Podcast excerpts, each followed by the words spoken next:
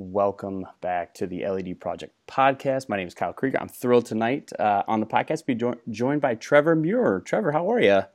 Doing good, Kyle. How are you doing tonight? I'm excellent. I'm excellent. We just got done talking a little bit. I'm I'm in the last home stretch of my last week with kids, so uh, I'm doing well. It's been a crazy year. I've I've been back uh, almost a full year from Texas, so it's been it's been a wild year. Yeah, you know, there's something really bittersweet about this time of year. Um, you know, like so I, I teach mostly high school seniors, and they all graduated last week. Um, and so part of me is like, yes, summer, freedom, rest, you know, like right. canoeing. And then the other part's like, gosh, like I'm gonna miss these kids. You know, like I, I I'm not gonna see most of them ever again unless I run into them at the grocery store. Um, like they're they're off, and so there's something uh, and when you're getting really invested in what you're doing, there's there's this feeling come summer that's really excited, and then also like, wow, this is kind of the end of another chapter. So right. I'm with you though. I'm right. excited. Yeah, I uh, I started teaching. Uh, my career in Texas was, uh, I guess, nine years ago now, um, and I had seventh graders, and now I have them like they found me on Facebook, and they're like 22. Jeez and they're like getting married and stuff and i'm just like oh my I, I, can't believe how fast that's gone so what are you doing now that all the seniors are gone? Do you still have to be at school? I just have to be there. I, I, teach one group of freshmen in high school. So I, have got them for at 8 to 9 a.m and then the rest of the day i think and and and uh, compile data those are the official things i'm doing but i'm actually uh, just getting a little bit of rest, but I do still have to be at school. Um, so I'm spending that time writing and creating and working some of the other stuff I do outside of the classroom. Perfect, perfect. All right, so the podcast, what we want to do is just bring on uh, on teachers to let them tell their story uh, with the hopes, you know, that they would inspire other teachers, but also like start to paint a picture of what's really going on in education in our country because there's, you know, a lot of times there's a negative connotation or negative perception of teachers and education, but we want to start to kind of change that. So to get us started, could you just tell us a little bit of your backstory and you know why it is that you became a teacher? Absolutely. So when I was in middle school, I had a really, really rough period of life. I mean, for one, it was middle school. Are you with me? Uh, yep. Uh, yeah. You're a middle school teacher, right? Uh, no, I have high school kids. Oh, you used to teach seventh yeah, grade. Yeah, used to teach seventh grade. Okay, so so you know the struggle of middle schoolers, right? Um, and you know, sixth grade, it was like this super awkward period of my life. Um, it was the year my parents split up, which it often seems to happen. That sixth grade is that really tough time of life, and so I was just like lost. And I remember I had this one teacher in sixth grade who just it, and I know like as a teacher now, I don't think this is what he was doing, but as a sixth grader, I felt like he was doing everything he could to make my life miserable. You know, um, and again, as a teacher, I'm like, no, that's not what teachers do. But as a sixth grader, I felt like he always wanted to make me pay for being a wild, lost, insecure little sixth grade, 12 year old boy. Um, and so that really, really was a difficult part of my life, and especially the aspect that that that math teacher brought to me. But at the same time, I had this other teacher, um, and his name was Mr. Peters, and I absolutely love this guy. Uh, you know, as I said, my parents split up that year, and I remember every single day, Mr. Peters would sit down um, at the end of class, and he would like close his door and not let other kids come in, and he would just talk to me. Um, and he talked to me about my parents splitting up, and he told me how his parents split up, and he would talk about that and kind of just dive into it with me. And we'd sometimes talk about girls or football, um, but it was like the first time a teacher really like poured into me in a way that nobody else in my life was pouring into me at that time. Um, and here we are, gosh, t- 20 years later, and I'm an English teacher. Are you with me? You know, yeah. I mean, like he, he had such a profound influence on me that that this relationship he built with me carried on to the other aspects of his class. You know, I, I, I poured my heart and soul into making this guy happy, and that meant I did really well in English. And I really learned how to write that year. And I got into grammar and all the other stuff that he was teaching. But he started off with this relationship first. Um, and, and this experience with Mr. Peters stuck with me for a long, long time. And so at, towards the end of college, it was kind of, well, what do I want to do? Um, And the, only skill I could really identify that time was my ability to communicate. I love to write and I love to speak. And there wasn't a whole lot of avenues, or at least in that point in my life, to do anything with that other than, you know, help others learn how to write and speak. And so I decided to be a teacher, you know, kind of going off the mold of what Mr. Peters was to me. Um, and, and really having this idea in mind that I want to be that teacher who builds relationships with kids first, then can find ways to get them interested in doing English and history and all the other things that I've taught. So yeah. that's kind of my origin story. And then a lot has happened since then, but that was the true motivation originally.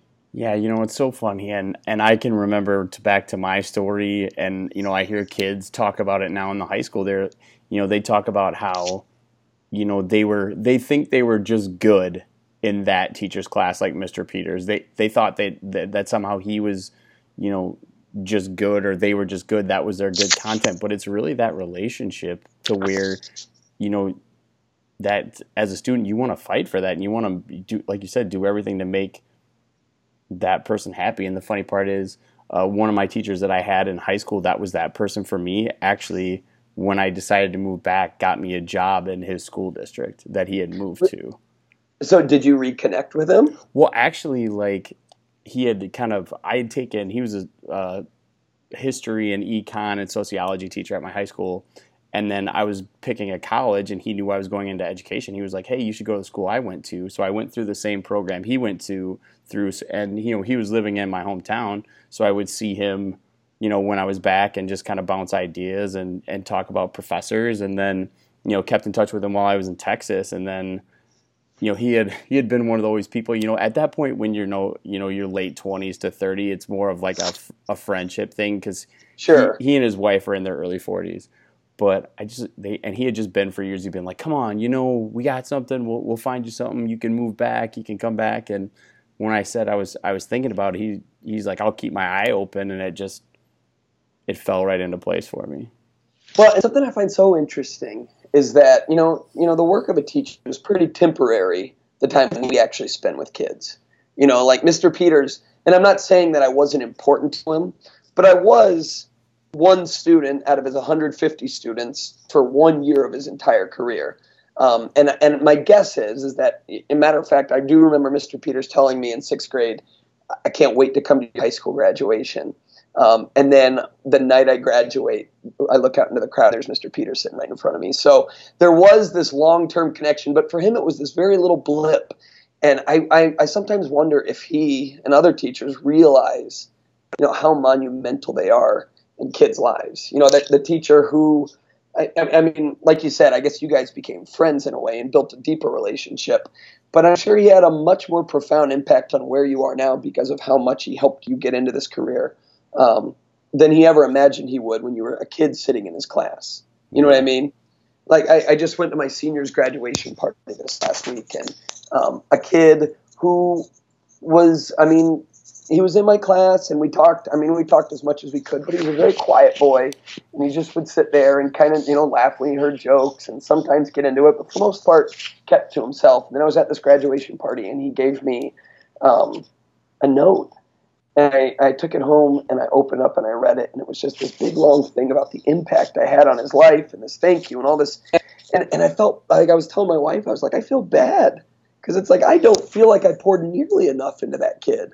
Um, but I, clearly I did in some way. You know what I mean? Like clearly an impact happened that I really didn't realize. And I and I, I think about all the students we as teachers interact with. Like how many kids are we impacting that we have no idea? Or maybe not even like a big monumental, you were my favorite teacher ever, but had some type of way of changing their trajectory or pointing them in a certain direction.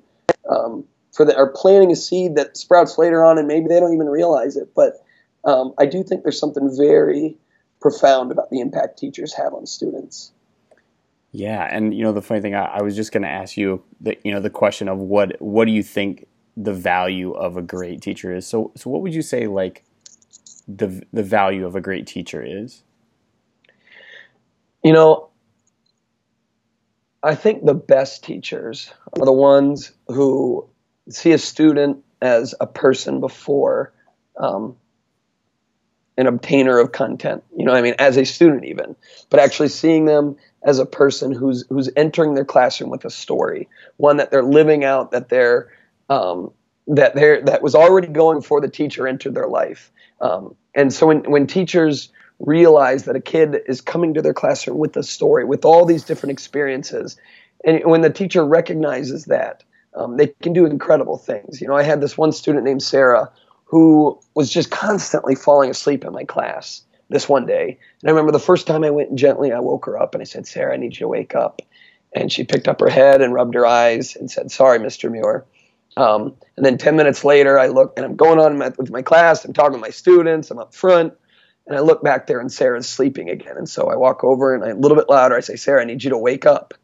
And she does the same thing, rubs her eyes, gets up. Um, well, the third time, like 10 minutes later, I see her, she's sleeping again. And this time I'm like, okay, I need to make an example of this girl because clearly being nice isn't working for her. So I said in a loud voice from across the room, intentionally, I said, Sarah, I need you to wake up. And she picks her head up and her face turns bright red.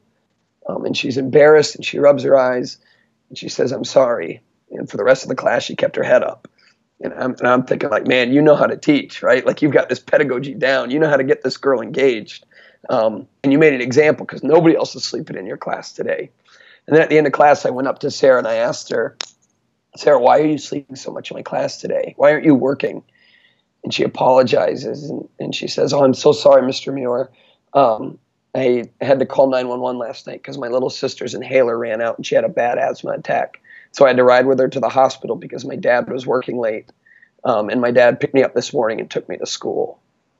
And it was like, it was like this like spear to the chest you know like it was as a teacher you're like whoa i didn't know. I, I didn't know that was what your life looked like outside of this place. I didn't know you didn't have a mom. I didn't know your dad works third shift and that you take care of your little sister. Um, and so obviously you know that day i apologized to sarah and I, I said i'm sorry. And she said oh no i'm sorry. I shouldn't have fallen asleep in your class. And I'm like sarah i would have fallen asleep in my class too if that was my story.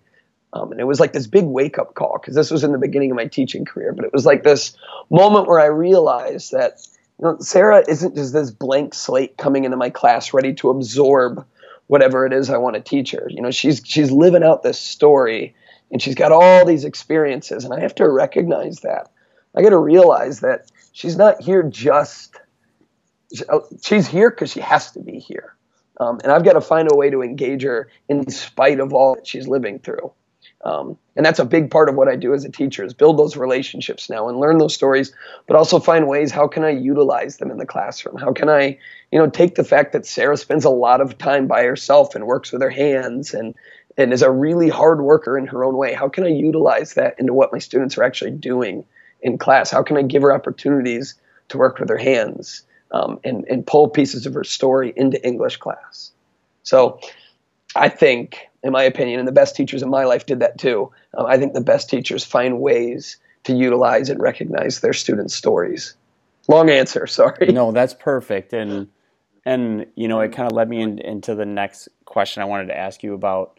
You know, we we all know that, or at least I shouldn't say we all. I feel like there are times where it's really difficult to do what you just said and see students as as people when the culture of education at times makes them kind of not people. You really have to see them as numbers. So so how do you in in the culture that we have strive and you know work to make sure you're seeing those kids as people? Sometimes i have to get in a little bit of trouble. You know it, to me I, I spend the first week of every school year, and it doesn't matter what t- class I'm teaching, whether it's AP, honors, regular, special education, I spend the entire first week doing nothing but team building and relationship building. Um, and, you know, sometimes it's saying, hey, write. You know, so we still sometimes we do Englishy stuff, but sometimes it's saying, hey, write to me and tell me a little bit about yourself. Tell me about your story. Tell me about your family. Um, sometimes it's I, I, take my students outside of my classroom. We go for a hike in the woods, uh, and and there's not a whole lot of academic merit to that, other than the fact that my kids are learning that they can be comfortable around me, that we can have fun together. That when you come to my class, it's not about um, it's not just about the content. It's also about enjoying our time together. Um, and so, I, you know, I spent a whole first week doing that kind of stuff. And sometimes I get pushback from it. Um, hey, why aren't you diving right into curriculum? Uh, is there a whole lot of merit to taking them outside? Is when you have students build towers with popsicle sticks and have these big competitions, what how are you tying that to the Common Core? And sometimes I get in a little trouble. Sometimes I just have to find ways to tie content in. Um, you know, to go to your question, how do you build these relationships um, in spite of all like what the systems around us? Sometimes you just have to be really creative. You know, you know that girl Sarah. She loved. I found out that she loved to knit. That was one of the things she did with her spare time. Um, and so we did this big, awesome history project uh, where students were able to form their own businesses to raise money to give to this charity. And Sarah got really into knitting these hats that we sold or that she sold. Um, and she got to do it. And I gave her some class time to do it. She, she went home and she'd spend hours at home knitting these hats for this big service project.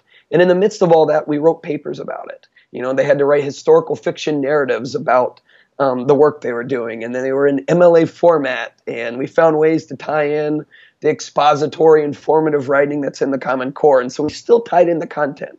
You know, my students are still taking the SAT. They're still having to take final exams that are commonly shared throughout the English department at my school.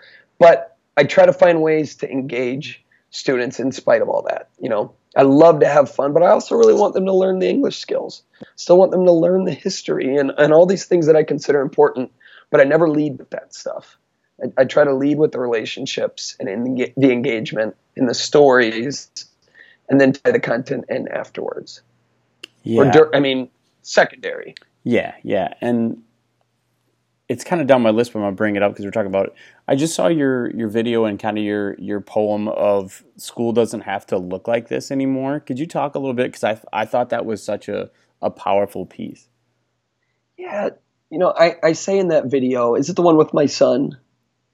My mm. three year old son, school doesn't have to look like this anymore. Yeah. Uh-huh. Yeah.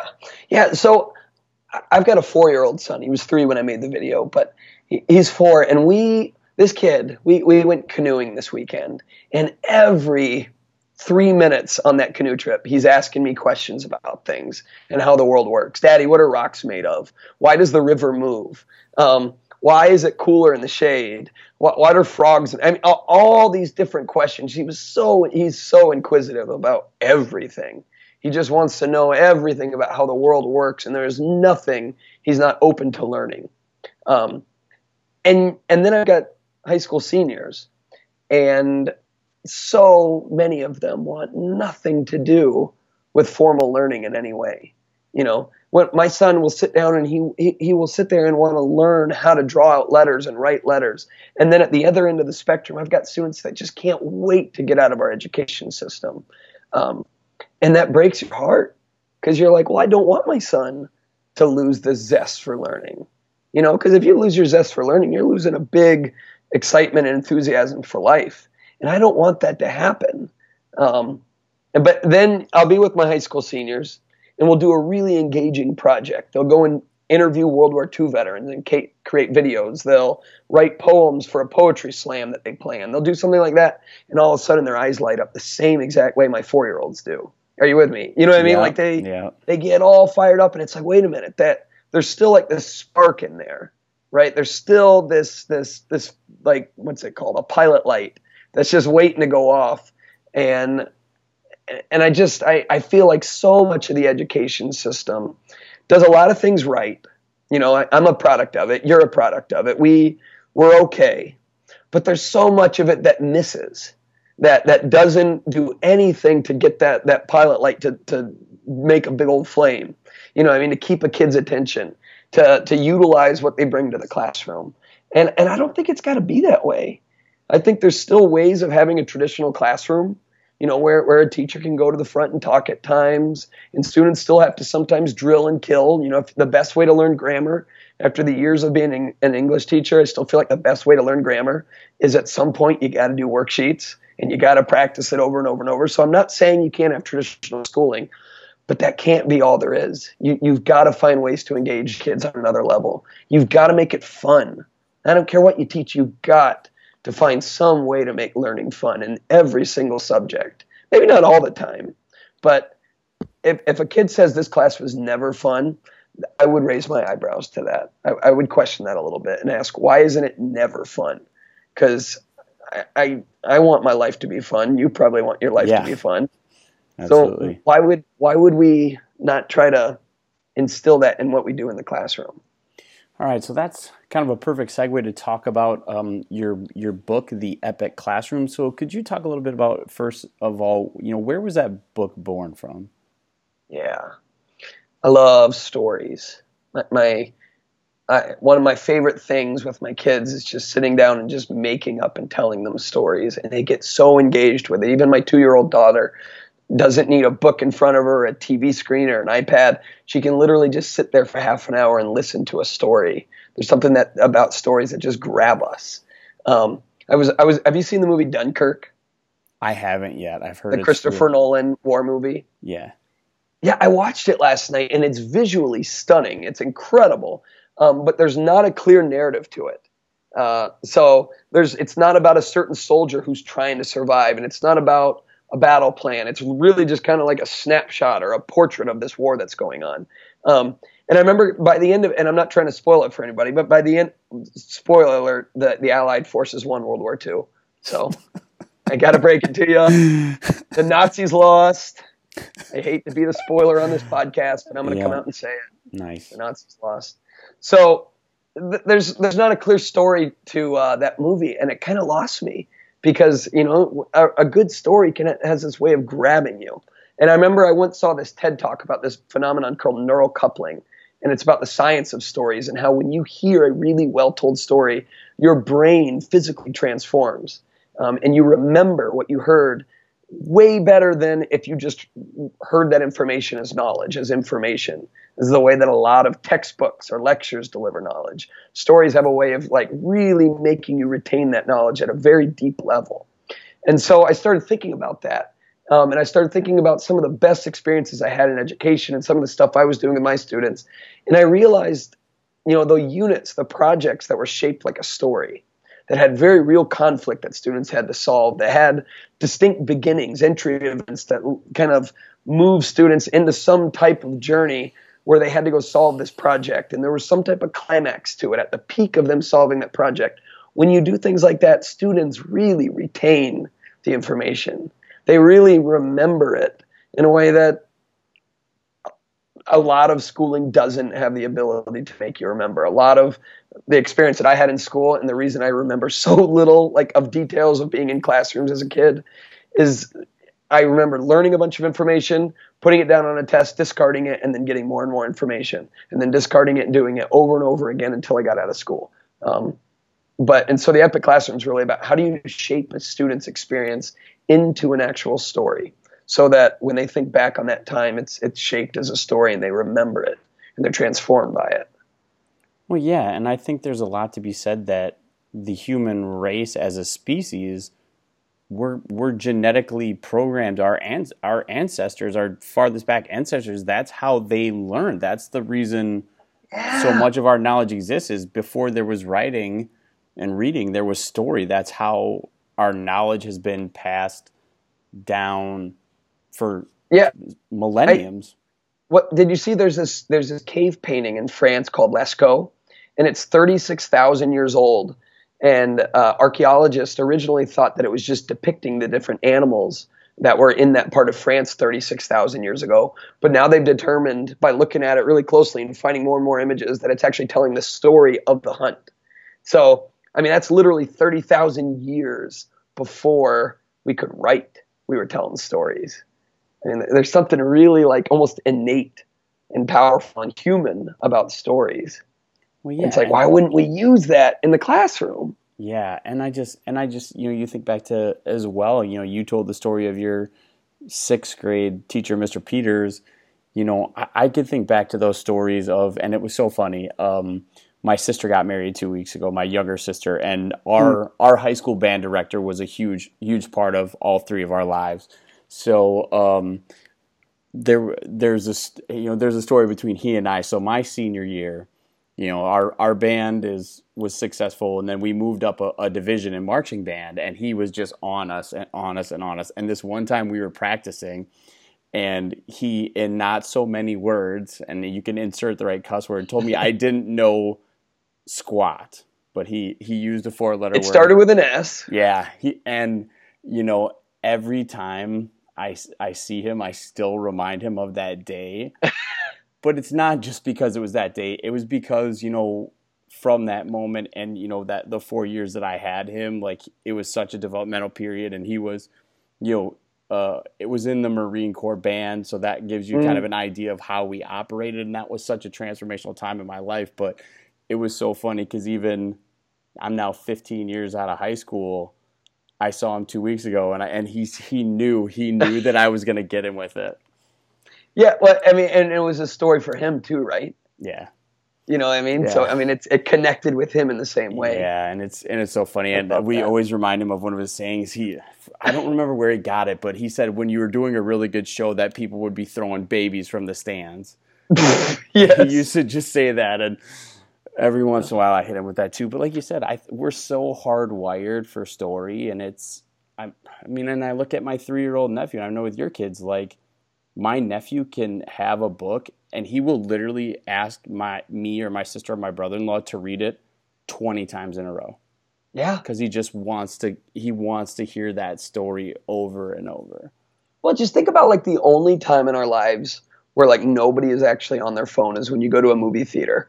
Well, they're not supposed to be on their phone. If they are, I love to like chuck uh, like popcorn and maybe even yeah. my soda at them. But you know, I mean, like you can literally sit there for three hours and look in one direction. Like, what is it that can do that to us? That you can literally be that captivated by something. And so, like, I, I think about like how do we intentionally, and my, what my book's about is how do we intentionally craft the time into a story. And so, you know, if I've got a set of content standards and I know that my students have to learn this stuff, you know, how can I make, how can I create real conflict for my students to solve with this? So, um, you know, whether it's, you know, starting that business idea, there was something that really motivated students to create these businesses. It was real conflict that, that unsettled them in a way.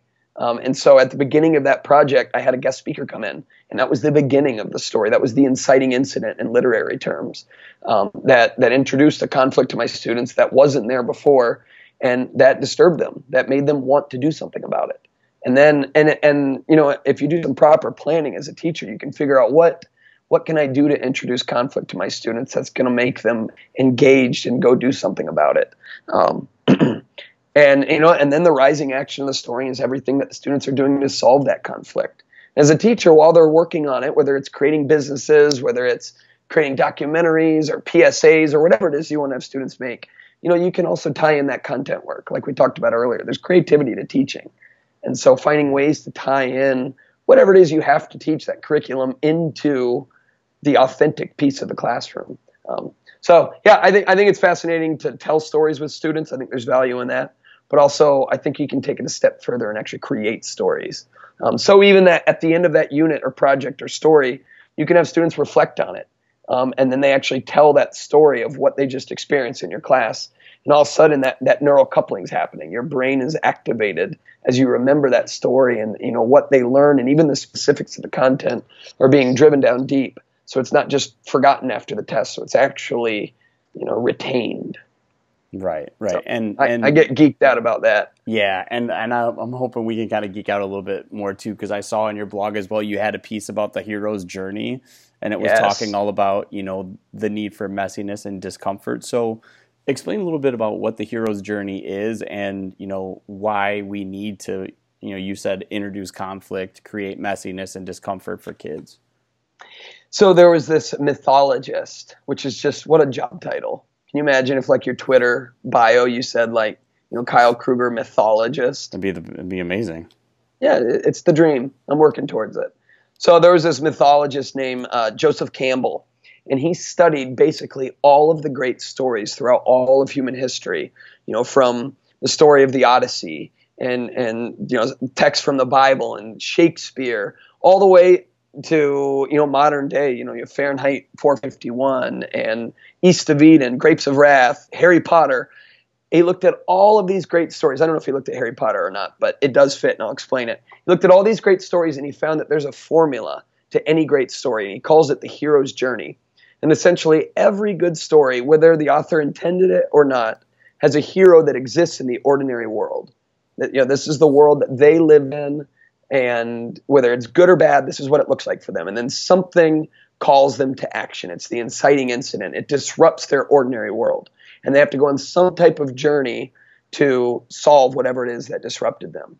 And as they go on this journey, they they hit obstacles they run into mentors, or Joseph Campbell calls them guides, and they help lead them in the right direction. They help move them through these obstacles. And then as they're going along, they eventually start to return to the ordinary world, except now they return with what Joseph Campbell calls the gift of the goddess. So the return with the elixir. They come back to the ordinary world now changed. You know, all of their struggles, all of the the, the, everything they had along that journey, including running into this guide who helped move them along, changed them so that now they come back to the ordinary world as better. So that next time there's a conflict, they can do something about it. And so if you think about any great story, whether it's the Odyssey and he gets called away and he has to return back to his home. And he goes through all these perils, or if you think about Lion King, you've got Simba who lives in the Pride Lands and everything's good and he's got this dad and he's going to be king someday and he can't wait and then all of a sudden his dad dies. And his ordinary world is disrupted and he has to go across the desert and he runs into Timon and Pumbaa and they're these guides that help move him towards this better way. And he and and eventually he returns back and he defeats his uncle because now he's got the elixir and he can take on anything in the world. He's transformed by the journey. Uh, and you can identify that in any great story you've ever heard which I think is just brilliant. I think I think there's something really special about that.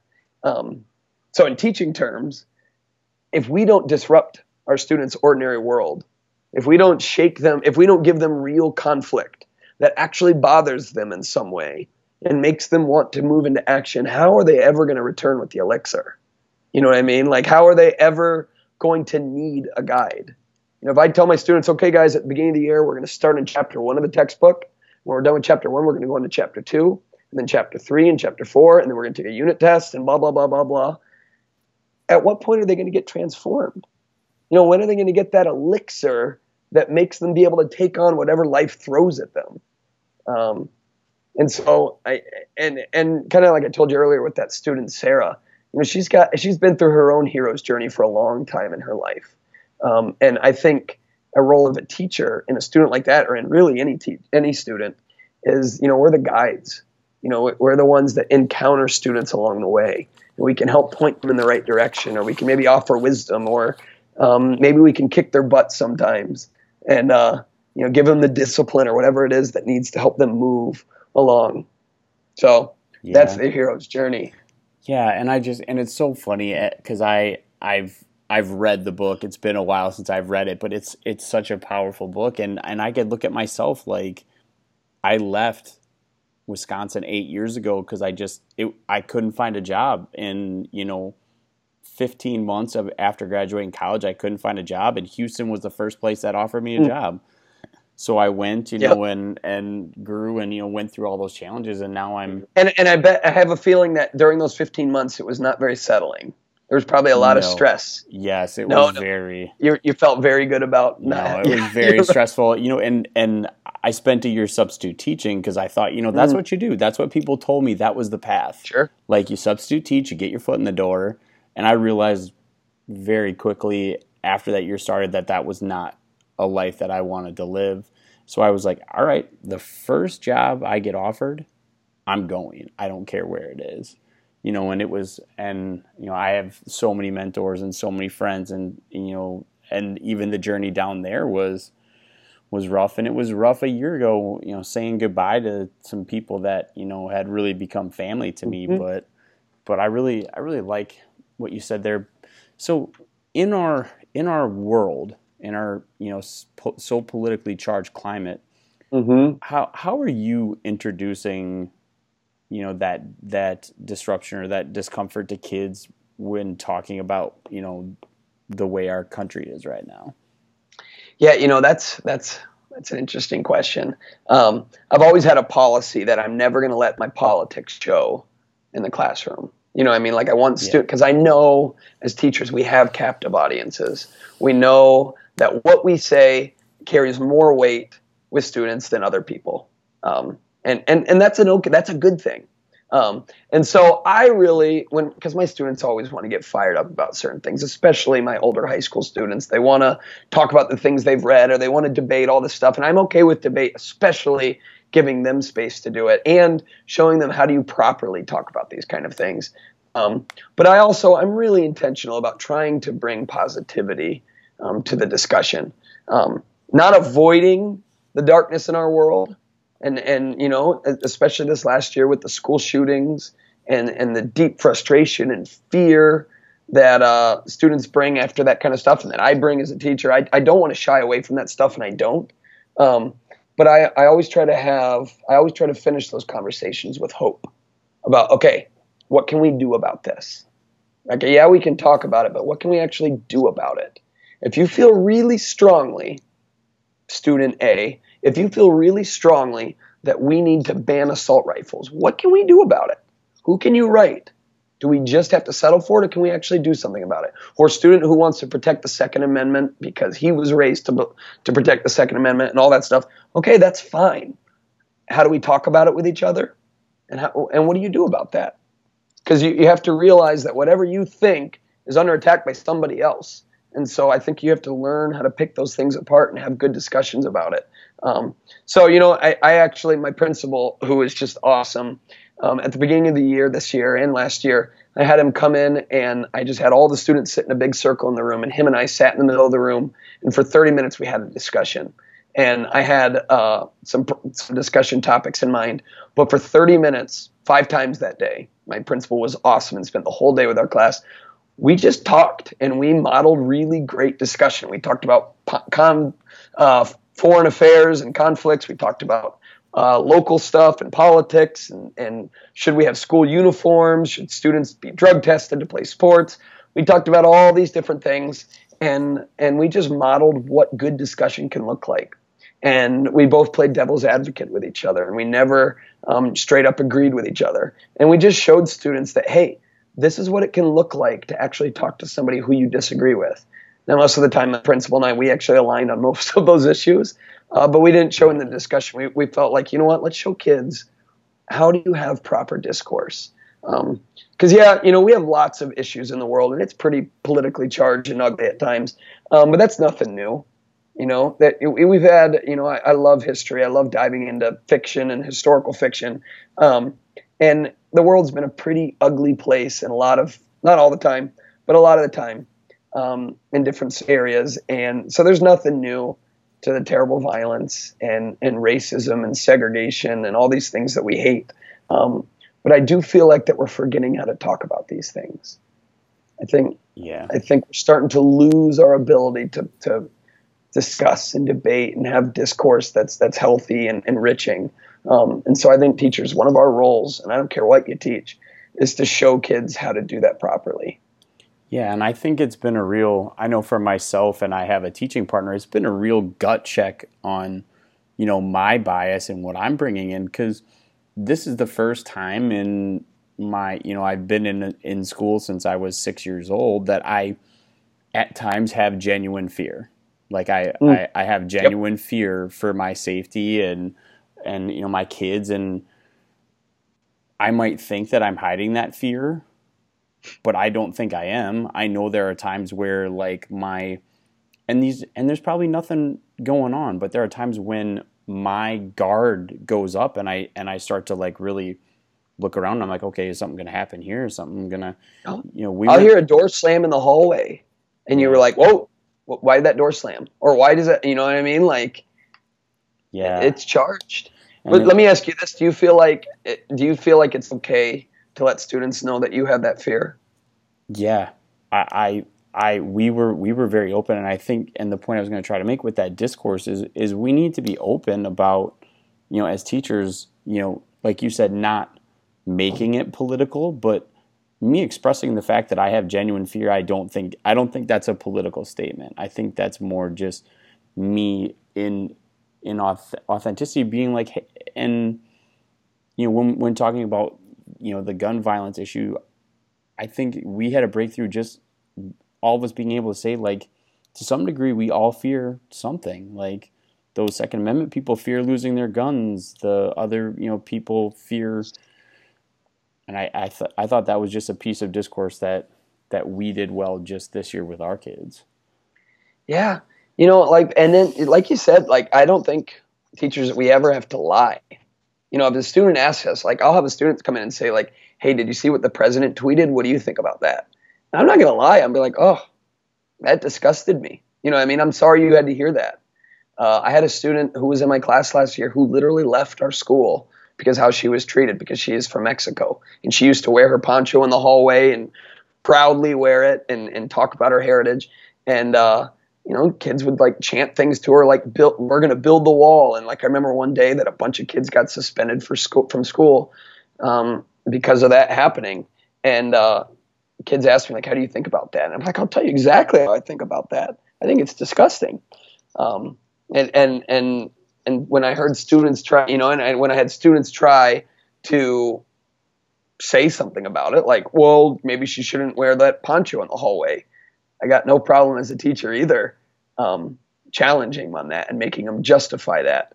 Um, so yeah, I don't know if that's wrong or right, but I, I, I feel like in my experience, I think it's okay to speak truth to uh, things I feel deeply convicted about. Again, not inserting politics, not telling kids that what their parents think is wrong or they think is wrong. But if I feel a conviction about something that I feel like is not making the world a better place, I feel like it's okay to uh, get that discussion going.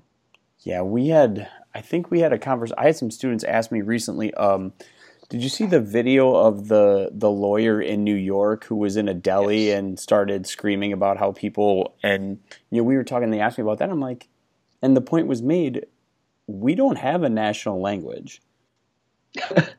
yep. We English is not our national language and and being and for me, you know, they kind of want to know my perspective because I lived in in Houston for 8 years. Sure. Where of um, if if it's not a majority, then it's very close to being a 50-50 split of people that speak Spanish and a ton of kids that I taught were you know English language that you know that Spanish was their first language, and I just kind of I kind of said like, yeah, I think that guy's crazy, and you know we talked a little bit, and they said because the videos came out that that wasn't the first time he'd had a rant like that. Mm-hmm. So I really like what you said too because I think our our kids need to be ch- need to be challenged on things like that. You know. Yep. If you're not going to challenge them with their, their views or, or I think you have to challenge them in different arenas. Yep. Yeah, and, and you know, I love playing devil's advocate with students. And so sometimes my my kids are like, "You're so confusing. Are you are you a Democrat? Are you a Republican? Are you conservative? Are you liberal? Like I can't figure you out." I'm like, "Well, that's good. I like that. I like I like to be able to push from all different sides. But I do think that you know when it comes to something like that, I've got quite a few different um, ESL students in my class some from Spain, from some Mexico, Central America, South America. I want those students to know that at least in my class you have somebody who values you as much as anybody else. That that that you do not have to hide your heritage from me, and I want every kid in the room to know that I feel that way. Um, so it's not preaching right. to me; it, it's it's saying out loud that yeah. in, in, this room, uh, this is this is the way it's going to be, um, and I hope that you would that you would see the world this way as well. Yeah, you know, and, and just along that point too, another kind of conversation we have is I, am in small town Wisconsin. You know, about about ten thousand people, predominantly white, but we're about forty five minutes from Minneapolis, St. Paul, so we do get a, a few, an influx of a few African American students, and we had a long conversation because one of our African American students was really offended that there were not only other African American students using the N word, but she was continually hearing white kids use the N word, and she was hmm. borderline getting her like she was going to get herself in trouble one of these times because she was every time she was hearing it yeah you know she was reacting with a little bit more anger and she just was so upfront and was just like, you don't get to choose what that word means because there's a lot of kids that say, "Well, oh, my friend is my friend is black, so I it's okay I say it around him." Sure. And we had to have the conversation of, you know, and and we really were able to tie it into you know the way social media works is just because you intend a word to be it, to have a certain meaning doesn't mean that everybody's gonna know that that's the meaning you wanted to have. And and those are some of the conversations I think like you said and going back to what you said you know with the team building that when you have that atmosphere you can have those kind of conversations without you know making it political well and you know so like like I said like I think even if you told students hey this is what you should think that's bad that you do that blah blah blah that that will go in one ear and out the other for so many students. Being told what to think on something. I think a lot of people think that teachers are just out trying to like put their worldview on students, and I, I don't think that's what effective teachers do anyway. But I do think that when students have real conversations that are productive, you know, if you, if you had students and this was happening and you say, hey, let's talk about this. Why might this be a problem? Why why would why why do you think one of these students might have a real big problem with a white person using the N word. Usually, at the end of those discussions, there's a consensus that's formed. You know that where students at least can gain empathy for how somebody else is feeling. Um, you know, when, when all those when those shoot when Parkland happened, uh, we had a really like long like five day discussion. You know, we made time to talk about it for a whole week, and uh, um, by the end of it, we I had I remember I had this one student in class who uh, you know had like 17 for his birthday gift. He got like two assault rifles crossed onto his arm, like tattooed, like just straight up Second Amendment kid, like loves his guns.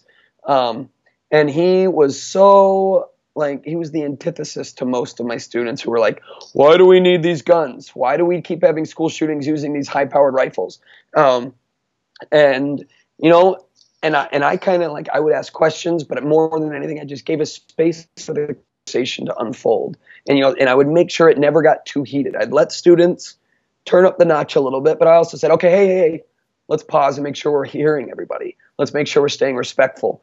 And I, I can tell you by the end of it, that student was, you know, he naturally said, yeah, you know what, maybe we don't need all of this. Maybe there is like, maybe we can tighten up background checks or something like that. That student came to that conclusion not because I came up in the front of class and said, hey, look at the stats. Look at look at all this. Look what bump stocks are. Look blah blah blah.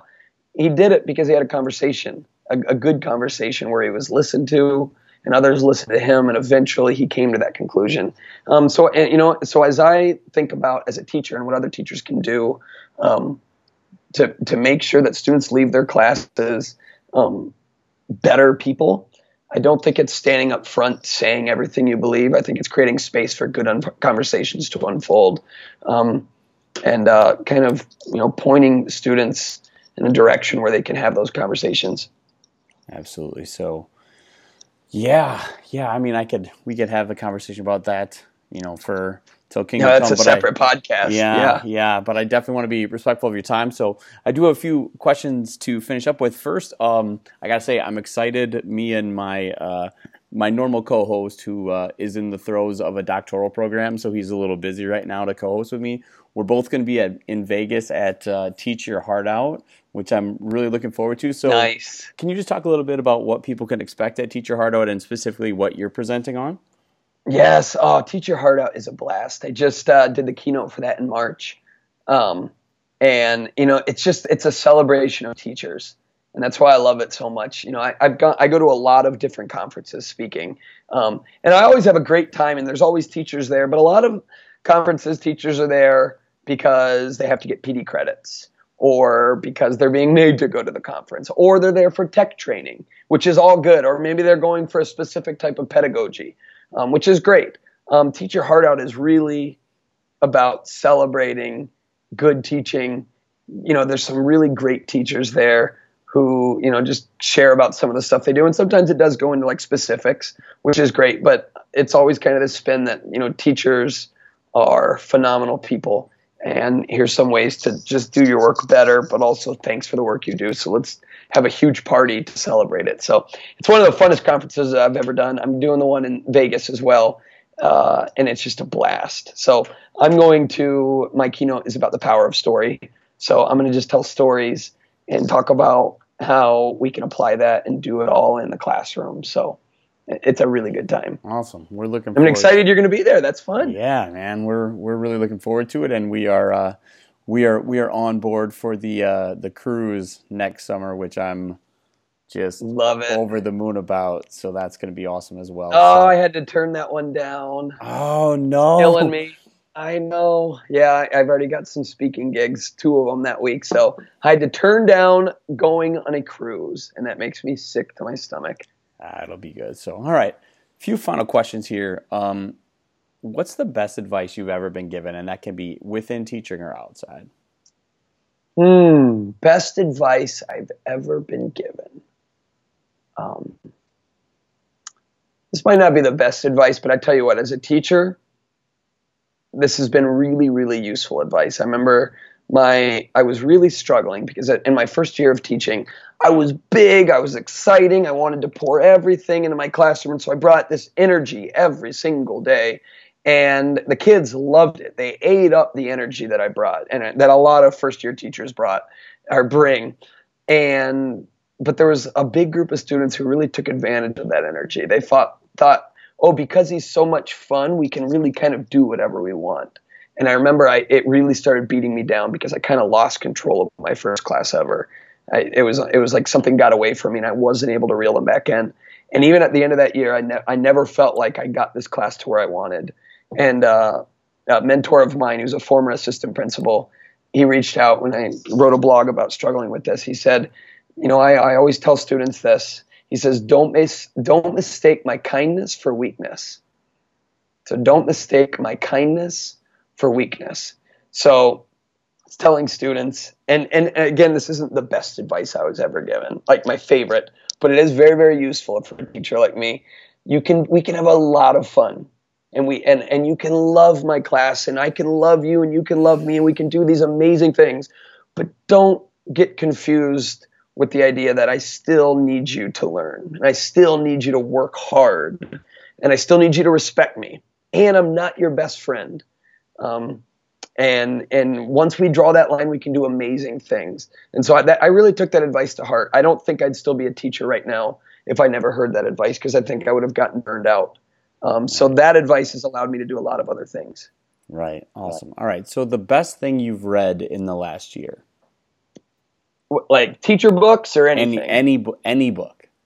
Oh, so I read it five years ago, and then I read it again this year. It's the book East of Eden by John Steinbeck. Have you read it? I haven't. Oh, before I see you in June in Vegas, I would love for you to tell me what, what the big word out of that book is. That makes sense when you read it. Anybody that's read East of Eden know, knows what I'm talking about. Okay. I got it tattooed on my arm last month. Big, it's that good. Big word. Okay, big word. so sounds like I'm gonna find this big word, and then we're going to get matching. I'm gonna get a matching tattoo when there we go. I love it. All right. Yes, uh, East of Eden will rock your world. Okay, got it. Before Vegas, I can I can make that happen. That's a month away. It's 600 words, so don't overcommit. nice. All right. Um, your proudest accomplishment to date that can be within teaching or, or outside. Uh, gosh, you know, I love being a dad. I, I always I always dreamed of being a dad. Um, I uh, I I love my dad, but it, it wasn't. I, never felt like it was everything you wanted it to be as a kid.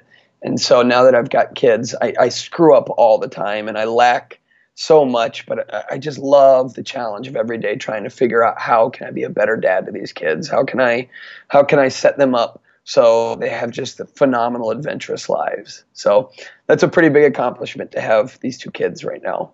Awesome. Yeah. And I got, and I got a tattoo. That, that's my other big accomplishment. Nice. Yeah. I'm uh, I'm still I'm still working on you know uh, finding finding the right person before the dad thing comes in. Yep. But I can. It's usually important. Yeah, I can even yeah. say just you know like I have a I told you I have an almost three year old nephew and uh, yes. almost one year old nephew that and just the mind shift change for me with those guys has been huge. Oh, doesn't it? It's there's and three is such a fun age, isn't it? Yeah, Yeah, we were um, about a month ago. We had my dad's 60th birthday, and there's this book that my nephew really likes. I don't remember which one it was, and we were like, "Hey, Beckett, will you will you read through this book with us?" And he goes, "Oh no, no, I can't. I'm just too nervous." I'm too and nervous. And I just look at him like, I don't know how I you know it. how to say it. that. So, all right. Before we ask you the final question, people want to connect with you, follow you. What's the best way for them to do that? Yeah, you can follow me on Facebook. My uh, Facebook page is called the Epic Classroom. I make a bunch of videos and I write and I put a bunch of stuff on there. So you can go to the Epic Classroom on Facebook or follow me on Twitter at, at Trevor Muir or on Instagram at the Epic Classroom. So would love to connect with you there though. Awesome, awesome. Well, I appreciate your time, sir. And, and like I said, uh, I I wish we had more time. Maybe we'll have to see if we can sneak some time in Vegas and sit down and Would and, love it. and keep the conversation going. So, um, last question: What do you want your legacy to be? I want I want every student, whoever comes into my classroom, to know that they were cared for. Um, I, I, I- I want them all to feel like that that that somebody loved them.